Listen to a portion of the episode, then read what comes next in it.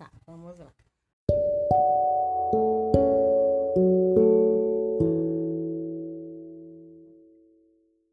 Olá, boa tarde, noite. Eu tô falando tarde porque aqui é tarde, mas se aí não for tarde pra você, eu Em espero... algum lugar do mundo pode ser Sim. noite ou tarde. ou de manhã. Bom seja o momento que você está vivendo agora. Verdade. Hoje eu estou aqui gravando mais um podcast pra essa série de podcast que eu praticamente passo 10 anos sem gravar, mas tudo bem, ninguém julga, né? Ninguém julga, estamos Isso vendo vidas mesmo. ocupadas.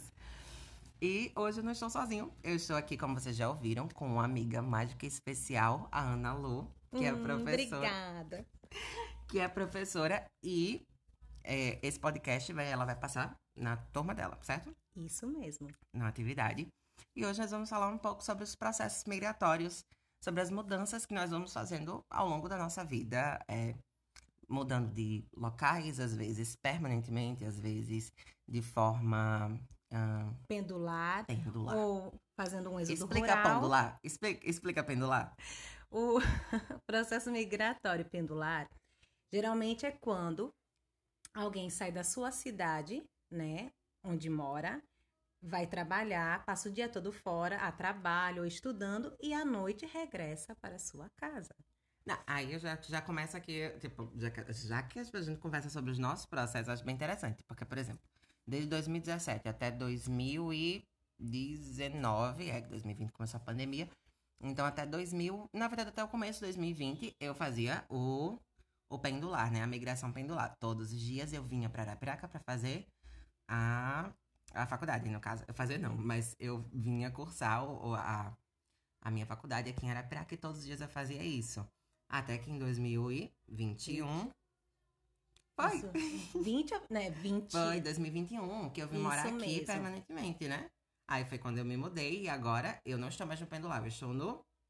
Se eu não me engano, é urbano urbano, porque você não urbano urbano é isso mesmo que você saiu de uma cidade e veio para outra. Hum, interessantíssimo. Não, mas aí, se a gente for falar sobre processos migratórios, eu acho que assim, tem uma pessoa aqui do meu lado que sabe muito mais dessas histórias do que eu. né? Eu acho que eu vou ganhar de você, Levi, porque na minha casa nós vamos ter é, imigrantes e emigrantes. Os meus pais, eles migraram de Angola aqui para o Brasil, é, fugindo da guerra civil. É, inicialmente moraram no Rio, do Rio migraram para Minas Gerais. Aí minha irmã nasceu em Minas. Depois eles migraram para Arapiraca, onde eu nasci. É, aí nesse meio período nós migramos, eu, minha mãe e meus irmãos mais velhos, para Portugal, onde nós moramos mais ou menos um por volta de um ano. Isso eu não sabia. Está sabendo agora. e é, devido assim, eu ter ficado doente, a minha irmã ter ficado banza de saudade do meu pai, nós voltamos novamente para o Brasil. E quando nós voltamos, nós fomos morar no Rio Grande do Sul, onde eu morei por aproximadamente 10 anos. Aí do Rio Grande do Sul, eu migrei para Bahia, onde eu morei dois anos. Não, dois anos não, quatro anos, me engano. E depois migrei novamente para Arapiraca. Não, para Arapiraca não, para Lagoas, onde eu morei dois anos em Maceió, depois vim para Arapiraca. Mas no Rio Grande do Sul eu também morei em duas cidades eh, diferentes, então eu sempre acabei migrando. Na minha vida toda, nós migramos eh, de cidade em cidade de estados, né? E de país também, né? Eu acho tão interessante essa questão da migração, porque assim, a gente vai ter do- é, meio que dois polos. Talvez nem faça tanto parte da aula, mas vai, vai vamos, vamos dar uma filosofada aqui.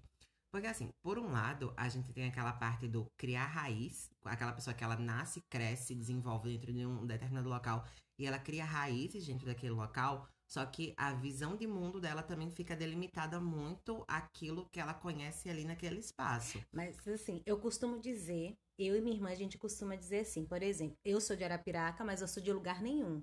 Porque a gente não conseguiu con- construir vínculos, né? É- Com é lugares. Com lugares. Por favor, E- com pessoas, pelo amor de Deus. E mais ou menos com pessoas. Porque o que, que Amiga. acontece? Quando a gente, no meu caso, eu morei até acho que os cinco anos. Cinco anos não. Eu fui para Porto Alegre com sete anos. Então, quando eu voltei de Porto Alegre para Venâncio Aires, onde era a cidade que eu morava, eu já não tinha mais aquele mesmo vínculo com as pessoas no período que eu morava lá. E quando eu saí do Rio Grande do Sul e fui para Bahia, aquele vínculo que eu tinha com aquelas pessoas eu já perdi totalmente. E quando eu vim da Bahia para Lagoas, eu só consegui manter vínculo de fato com uma amiga minha. Na verdade, dois amigos. Um mora hoje no Maranhão e ela na Bahia. Mas assim, você criar aquela, aquele vínculo, ou por exemplo, aquele processo que as pessoas têm de terem convivido com primos, irmãos, esse vínculo eu não tenho. Porque eu tenho um vínculo com os meus parentes que moram em Portugal, porque aqui no Brasil a gente nós não temos parentes. Os parentes que eu tenho são os meus irmãos, né? Mas esse vínculo assim de saber o que é, nós não temos. A gente com a vida foi tendo assim, criando laços familiares, mas com pessoas, vamos dizer assim, externas, não parentes. A gente criou uma família, mas a partir de amigos. Então, esse laço, no, no nosso caso, é totalmente diferente do laço das pessoas que acabaram crescendo com a família, né? Mas isso é muito louco, porque assim, talvez eu esteja enganado, mas chega um momento da, uma, da vida que todo mundo meio que passa por isso. Por exemplo, agora eu tô vivendo essa fase que você fala. Agora, sim, é claro que é bem diferente uma coisa da outra, né? Tipo, a gente nem compara, porque quer queira, quer não, no seu caso, tá falando de uma coisa que vem desde sempre. Tipo, mas é, agora, nesse, nesse momento da minha vida, nesse período depois que eu me mudei de cidade, tipo, porque é, eu não me mudei com os meus pais. Então, eu não me mudei com a minha família aqui na, na, em que eu só tenho uma tia. E assim mesmo, ela mora num bairro muito distante e a gente acaba não se comunicando tanto. Então, a, a, tipo, os meus pontos de apoio, né, que pra minha família é isso, o ponto de apoio, aquele local que você confia, acabou se tornando muito mais os laços de amizade que eu fui tornando perto é, de onde eu moro, perto do trabalho e essas coisas. Essas pessoas acabaram, de alguma forma, se tornando a minha família. Não que eu não, não tenha família, mas os meus parentes, de certa forma, que estão perto agora, são amigos. É bem louco. É, porque a gente vai acabando criando é, é, laços diferentes. Mas daí, no meu caso, eu também digo assim, por exemplo, eu por um lado, eu não gostei de ter passado por todos esses processos assim migratórios, que eu passei. Mas, por um lado, eu também gostei, porque eu pude ter acesso a formas de cultura diferentes. E aí, o que eu fui conhecendo, o que acontece no Sul, por exemplo, a questão cultural de lá é totalmente diferente daqui do Nordeste.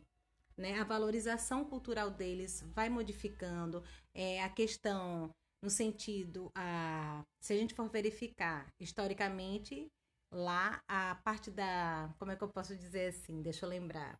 Historiografia? Não, seria. É...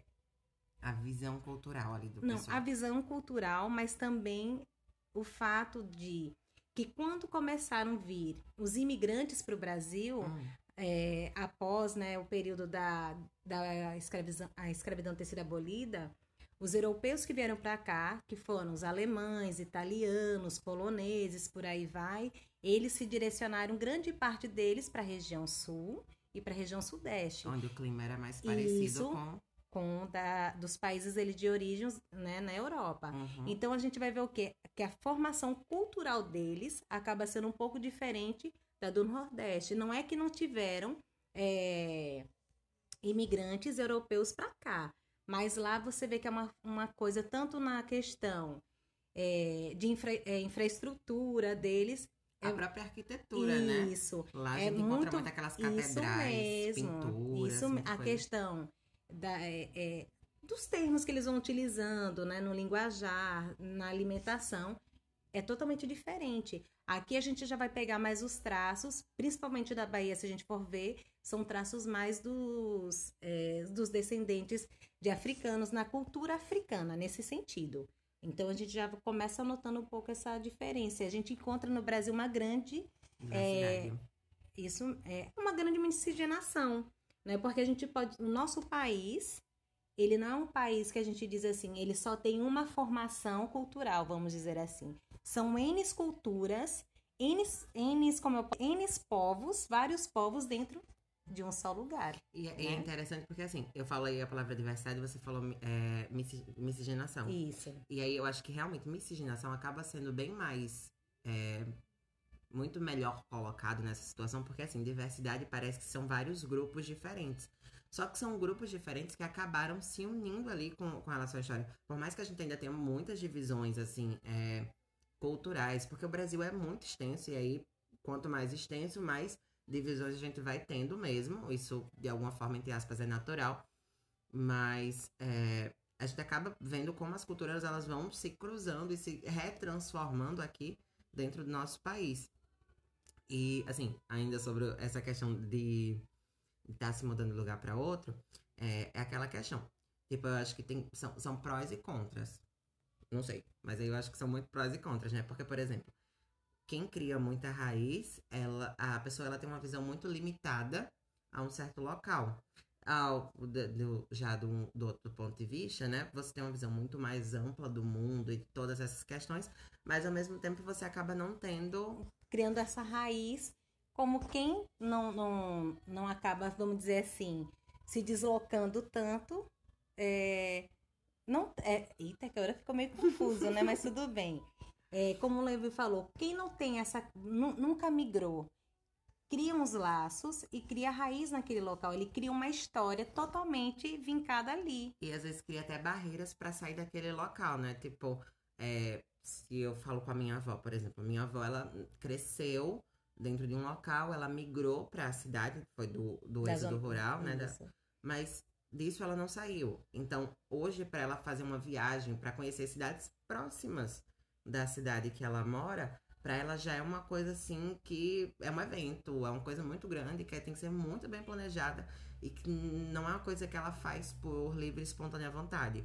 Porque ela tá tão ali dentro do daquele círculo dela. Daquele mundinho, né? Uhum, que ela já criou, que ela conhece, que para ela conhecer qualquer coisa que seja nova e desconhecida se torna um pouco assustador. É, mas a gente vê o que. Por exemplo, você já teve alguém da sua família que foi se mudou para a região sudeste ou outra região do país? Se mudar, sim.